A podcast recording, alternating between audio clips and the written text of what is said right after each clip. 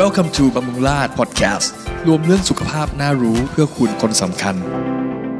สวัสดีครับคุณผู้ฟัง บำรุงราชพอดแคสต์รายการที่จะช่วยให้คุณรู้เท่าทันโรคภัยไข้เจ็บ พร้อมคำแนะนำในการดูแลสุขภาพอย่างถูกต้อง โดยผู้เชี่ยวชาญเฉพาะด้านจากโรงพยาบาลบำรุงราษฎร์ผมหนุ่มชนพัฒน์รับหน้าที่ดำเนินรายการครับ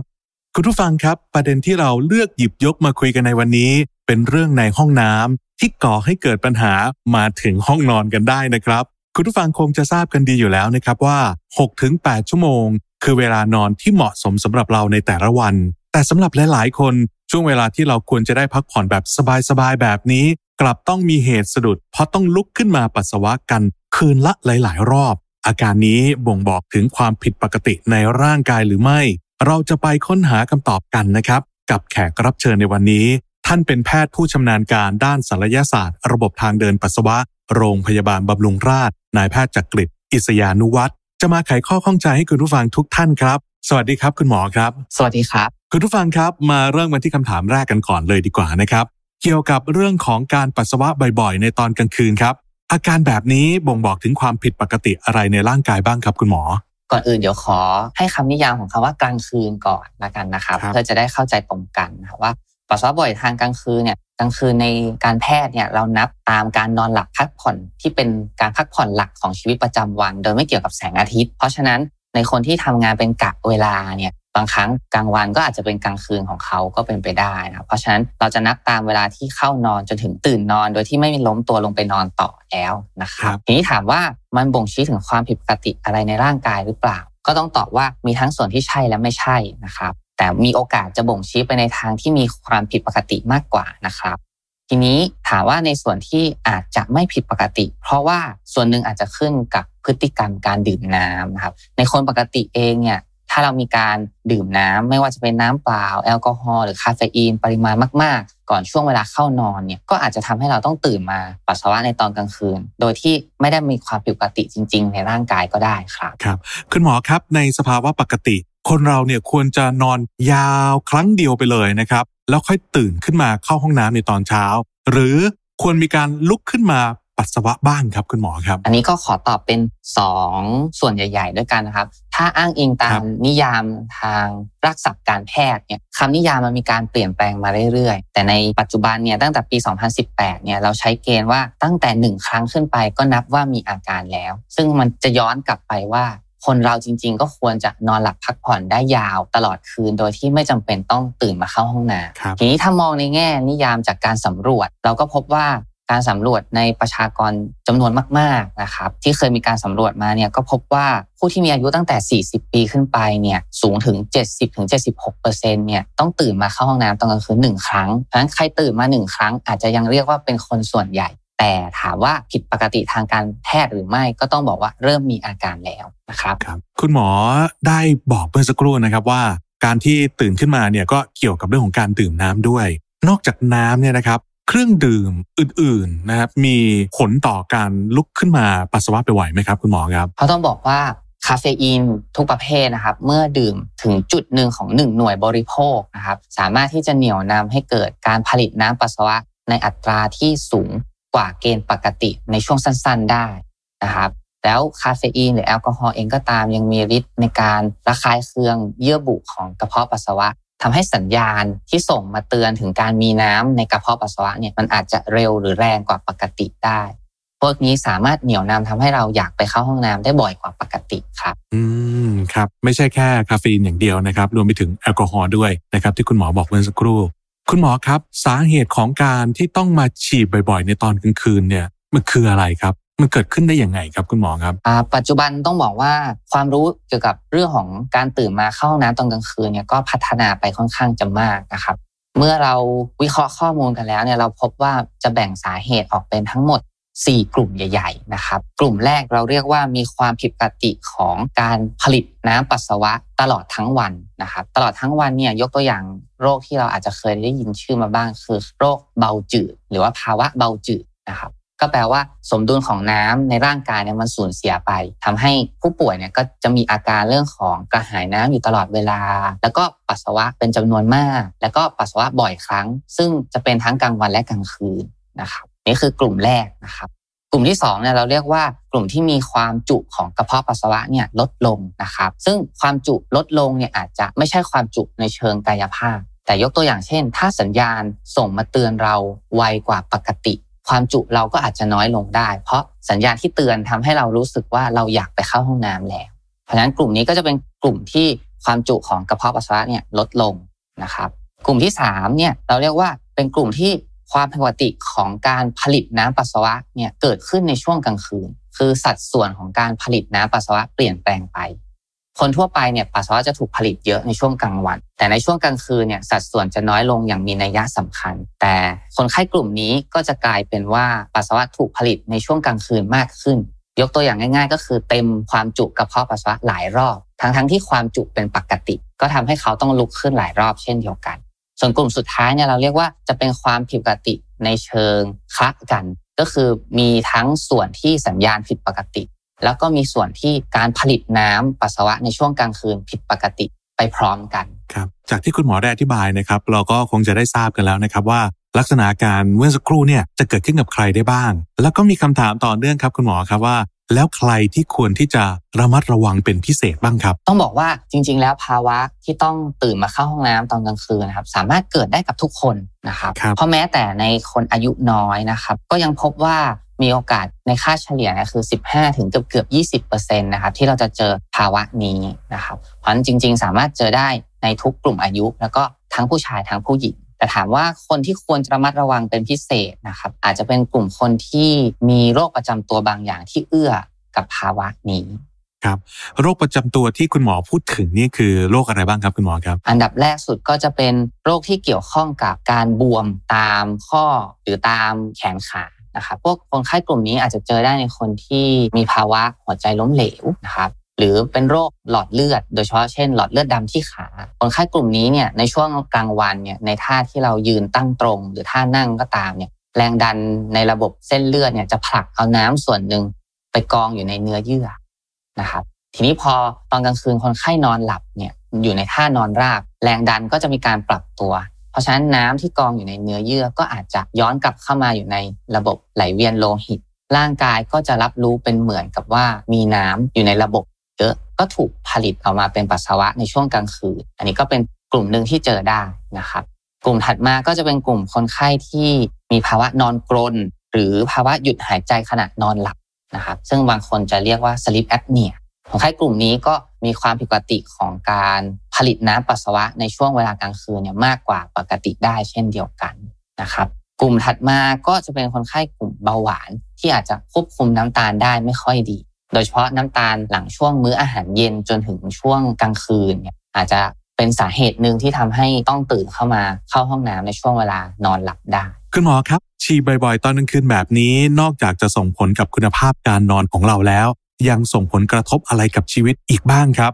แล้วก็อาการนี้สามารถนำไปสู่อันตรายหรือว่าโรคร้ายอื่น ๆ ได้อีกหรือเปล่าครับ คุณหมอ อย่างเช่นโรคอะไรบ้างครับ ก็ต้องบอกว่าการศึกษาที่เราพบในปัจจุบันนะครับ ก็มักจะเป็นเรื่องของผลต่อเนื่องจากการนอนหลับไม่พอนะครับครับซึ่งจะส่งผลทั้งเรื่องของสุขภาพกาย และก็สุขภาพใจ โดยเฉพาะภาวะซึมเศร้านะครับ ทีนี้ในส่วนของที่มีการศึกษาค่อนข้างจะมากครับ คือเขาเรียกว่าความเสี่ยงจากอุบัติเหตุ ในการที่คนจะต้องตื่นขึ้นมาแล้วเดินไปเข้าห้องน้ำก็คือการล้มนั่นเอง โดยเฉพาะผู้สูงอายุนะครับการล้มของผู้สูงอายุเนี่ยจะนำไปสู่การแตกหักของกระดูกนะครับโดยเฉพาะกระดูกสะโพกนะครับหลายงานวิจัยก็จะพบว่าการที่ต้องตื่นมาเข้าห้องน้ำในช่วงเวลากลางคืน ตั้งแต่ 2 ครั้งขึ้นไปเนี่ยสามารถเพิ่มอัตราการเสียชีวิตของผู้สูงอายุได้ เนื่องจากมันไปเหนี่ยวนำทำให้เกิดการล้มนั่นเองนะครับแล้วกระดูกสะโพกอาจจะหัก ในด้านอื่นๆ ก็อยากจะให้มองในด้านแง่เศรษฐกิจบ้างนะครับก็มีตัวเลขที่น่าสนใจนะครับ ทางฝั่งยุโรปเนี่ยเคยมีการประเมินนะครับว่า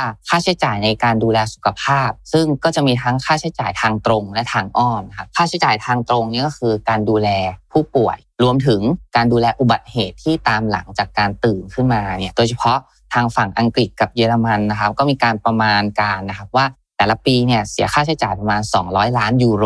นะครับสำหรับ ค่าใช้จ่ายทางตรง ส่วนค่าใช้จ่ายทางอ้อมเนี่ยคือ เมื่อคนไข้พักผ่อนไม่เพียงพอ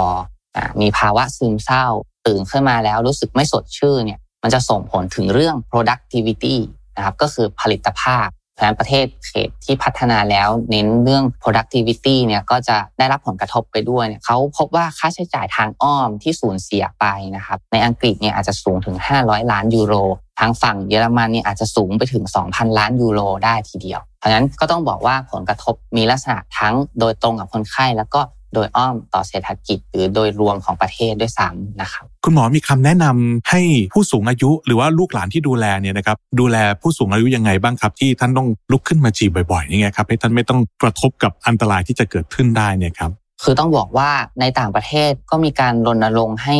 ดูแลผู้ป่วยสูงอายุในลักษณะขององค์รวมนะครับยกตัวอย่างเช่น การจัดวางตำแหน่งเรื่องของเตียง ห้องนอนแล้วก็ห้องน้ำนะครับให้มีสภาพที่มันสอดคล้องไปกับบริบทของสุขภาพโดยรวมของคนไข้นะอันนี้ก็จะเป็นอีกจุดหนึ่งที่อาจจะช่วยป้องกันนะครับในการเกิดอุบัติเหตุระหว่างที่ผู้สูงอายุต้องตื่นขึ้นมาเพื่อเข้าห้องน้ำครับคุณหมอครับฉี่บ่อยตอนกลางวันกับฉี่บ่อยตอนกลางคืน มีความเกี่ยวพันกันหรือไม่ครับ แล้วก็แบบไหนที่มีผลเสียมากกว่ากันครับ ต้องบอกว่ามีความเกี่ยวพันกันในบางประเด็นเท่านั้นนะครับผมยกตัวอย่างเช่น ในประเด็นที่ความจุของกระเพาะปัสสาวะลดลง ซึ่งเมื่อกี้ได้อธิบายไปแล้วว่า ส่วนหนึ่งอาจจะเกิดจากสัญญาณที่ส่งมาเตือนเร็วและแรงกว่าปกติ ซึ่งภาวะนี้เราสามารถเจอได้ทั้งกลางวันและกลางคืนเพราะฉะนั้นก็อาจจะเกี่ยวในประเด็นนี้ครับแต่ในประเด็นที่เกี่ยวข้องกับเรื่องการผลิตปัสสาวะเยอะขึ้นกว่าปกติ ในช่วงเวลากลางคืนเนี่ย อาจจะไม่ได้เกี่ยวข้องกับช่วงเวลากลางวันนะครับ คุณหมอครับต่อมลูกหมากโตกับการฉี่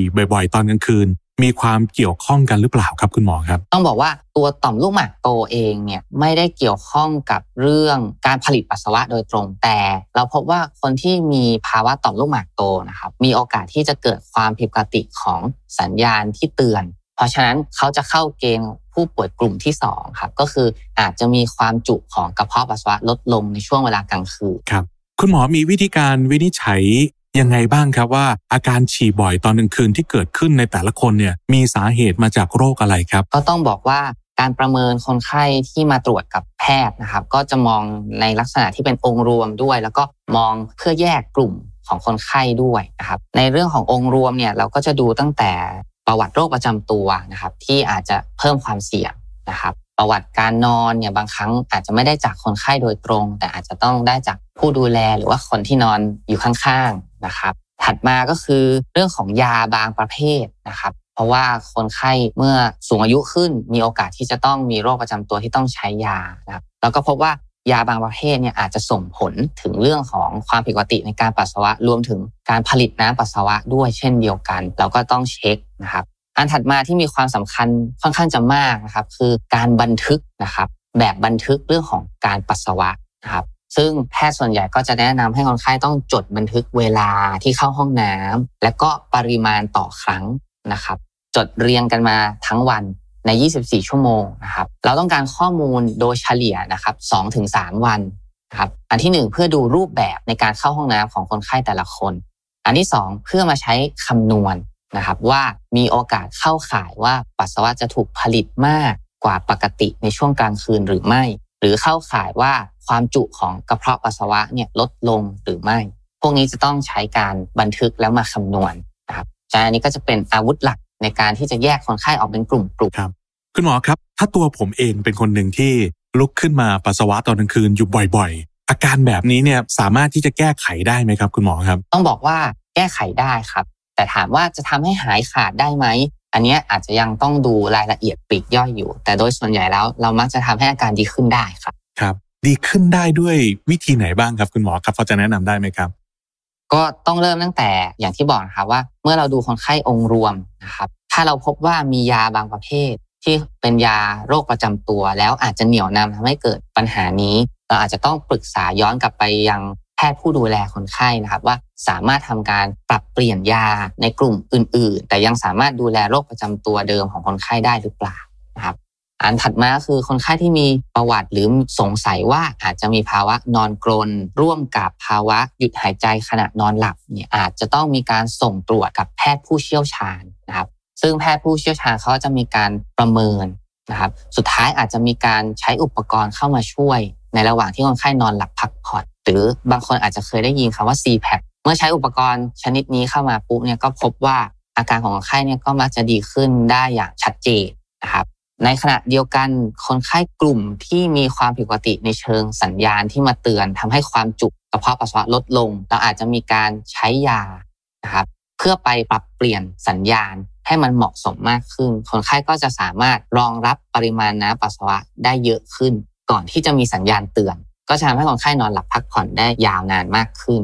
ในขณะเดียวกันกลุ่มคนไข้ที่มีปัญหาเรื่องการผลิตน้ำปัสสาวะตอนกลางคืนสูงเกินไปนะครับถ้ามีโรคที่เกี่ยวกับเส้นเลือด หรือโรคหัวใจทำให้ขาบวม เราก็จะแนะนำให้คนไข้มีการนอนราบในช่วงบ่าย นะครับอาจจะเป็นบ่ายสามหรือบ่ายสี่โมงเย็นเนี่ยเพื่อให้น้ำส่วนนั้นชิงกลับเข้ามาในระบบตั้งแต่ช่วงเย็นๆและถูกขับออกเป็นปัสสาวะไปก่อน ก่อนที่จะเข้านอนนะครับ ถ้าหาสาเหตุอย่างอื่นไม่เจอ แต่เราอาจจะพบว่ามีความเกี่ยวข้องกับฮอร์โมนที่จะมาคอยจัดสมดุลน้ำในร่างกายในช่วงกลางคืนทำให้ไตผลิตน้ำปัสสาวะเนี่ยในอัตราส่วนที่เหมาะสมมากขึ้นเนี่ยเราก็จะมีฮอร์โมนที่ เป็นฮอร์โมนสังเคราะห์ที่ทำเป็นยานะครับ สามารถที่ใช้เนี่ยเพื่อปรับสมดุลในการผลิตน้ำปัสสาวะให้มันดีขึ้นได้ครับ อันนี้ก็เป็นคร่าวๆครับว่าจะต้องแบ่งคนไข้เป็นกลุ่มๆ แล้วเราก็รักษาตามสิ่งที่เราเจอ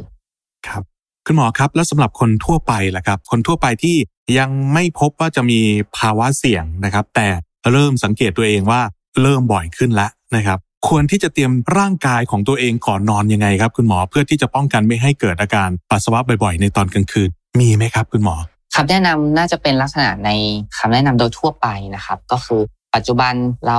มักจะขอให้คนไข้พยายามงด หรือว่าลดการดื่มน้ำนะครับในช่วง 3 ชั่วโมงก่อนนอนเนี่ยให้น้อยลงเท่าที่คนไข้จะทำได้นะครับอันนี้ก็จะเป็นตัวช่วยอันดับหนึ่งนะครับอันถัดมาบางครั้งเราจะพบว่าปัญหาเรื่องการปัสสาวะตอนกลางคืนเนี่ย ส่วนหนึ่งถูกเหนี่ยวนำด้วยปัญหาการนอนหลับถ้าเป็นอย่างนั้นจริงอาจจะต้องปรึกษาแพทย์ผู้เชี่ยวชาญเรื่องปัญหาการนอนหลับครับ แต่คำแนะนำโดยทั่วไปเนี่ยเขาก็จะพบว่าการงดกิจกรรมที่ทำให้สมองเราแบบว่าตื่นตัวมากผิดปกติเนี่ยในช่วงหนึ่งชั่วโมงก่อนนอนเนี่ยก็จะช่วยทำให้เรานอนหลับได้ง่ายขึ้นนะครับ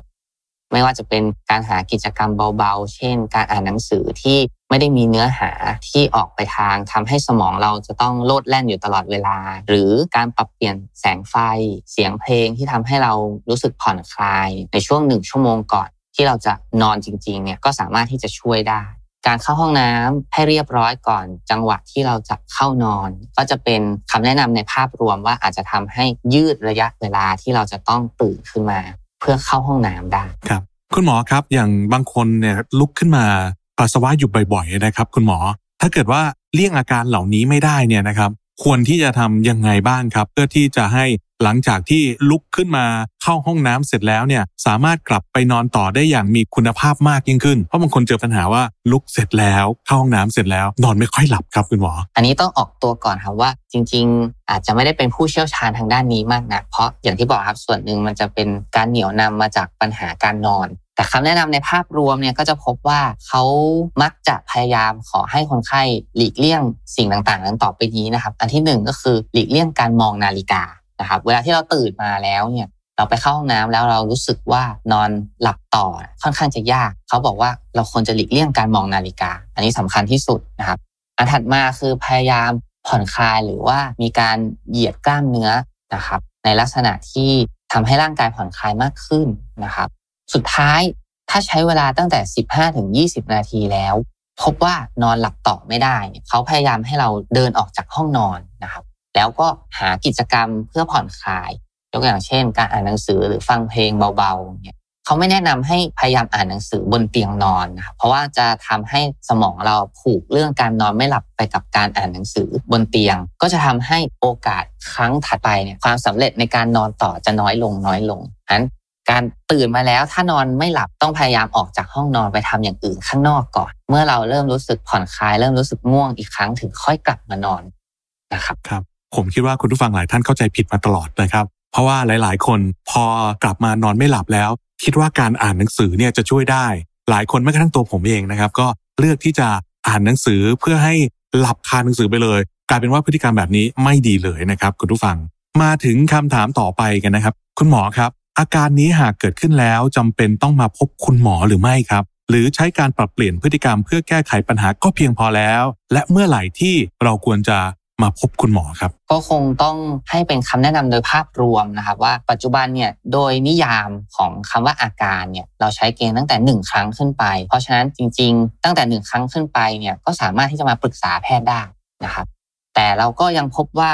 พฤติกรรมก็มีส่วนกำหนด สำคัญเช่นเดียวกันว่าเราจะต้องลุกตอนกลางคืนหรือไม่นะครับฉะนั้นการปรับเปลี่ยนพฤติกรรมบางอย่างที่เราสามารถทำได้ตั้งแต่อยู่ที่บ้าน ก่อนที่จะมาพบแพทย์เนี่ยก็สามารถทำได้เช่นเดียวกันนะครับ ทีนี้ถามว่าอะไรที่แนะนำว่าควรจะมาพบแพทย์เลยเนี่ยถ้าเราอ้างอิงตามการศึกษาในอดีตเนี่ยเราพบว่าการลุกตั้งแต่สองครั้งขึ้นไปเนี่ยมักจะส่งผลอย่างมีนัยยะสำคัญนะครับเพราะฉะนั้น ตั้งแต่สองครั้งขึ้นไปอาจจะเป็นจุดตัดที่ใช้พิจารณาว่ามันน่าจะเริ่มส่งผลเสียอะไรบางอย่างกับการนอนของเราแล้วครับ แม้แต่บางคนคิดว่าตื่นแล้วหลับต่อได้ดี คิดว่าหลับได้อิ่มนะครับ แต่จริง ๆ แค่เราต้องตื่นขึ้นมาระหว่างที่เราควรจะได้นอนยาวๆ ก็พบว่าเริ่มมีงานวิจัยหลายงานเนี่ยพบว่ามันส่งผลเสียต่อสุขภาพในระยะยาวเช่นเดียวกันนั้นก็อาจจะฝากตรงนี้ไว้ครับมาถึงคำถามสุดท้ายครับ คุณหมอมีข้อแนะนำในการปฏิบัติตัวยังไงบ้างครับ เกี่ยวกับอาการปัสสาวะบ่อยในตอนกลางคืน ที่อยากจะเพิ่มเติมให้กับคุณผู้ฟัง คุณหมอมีข้อแนะนำอะไรเพิ่มเติมไหมครับ ก็ต้องบอกว่าข้อแนะนำที่เรามักจะเน้นเป็นประจำกับคนไข้นะครับ ที่มาปรึกษาก็คือเรื่องของการดื่มน้ำนะครับ ระหว่างที่กำลังจะเข้านอน 3 ชั่วโมงควรจะเป็นช่วงที่เราต้องพยายามปรับพฤติกรรมนะครับ ดื่มน้ำให้น้อยลงนะครับ อันถัดมาก็คือเฝ้าสังเกตติดตามนะครับว่าถ้าเราปรับเปลี่ยนพฤติกรรมแล้ว แต่กลับพบว่าเรายังต้องตื่นมาเข้าห้องน้ำบ่อย ๆ อยู่ สิ่งแรกสุดเลย เราต้องแยกให้ออกก่อนครับว่า เรามีปัญหาเรื่องการนอน หรือเรามีปัญหาเรื่องความอยากไปเข้าห้องน้ำเนี่ยมันเป็นสิ่งกำหนดที่เราต้องตื่นเพื่อไปเข้าห้องน้ำอันนี้จะใช้แยกว่าคนไข้ควรจะต้องไปปรึกษาคุณหมอท่านใดเป็นคนแรก เพราะถ้าปัญหาอยู่ที่การนอนหลับอาจจะต้องพบแพทย์ผู้เชี่ยวชาญเรื่องการนอนก่อน แต่ถ้าปัญหาคือเรารู้สึกอยากเข้าห้องน้ำจริง ๆ และความรู้สึกนั้นเนี่ยเหนี่ยวนำทำให้เราต้องตื่นเพื่อไปเข้าห้องน้ำเนี่ยก็สามารถมาปรึกษาแพทย์ที่ศูนย์ระบบทางเดินปัสสาวะของโรงพยาบาลได้นะครับคุณผู้ฟังครับ อาการปัสสาวะบ่อยตอนกลางคืนนอกจากจะทำให้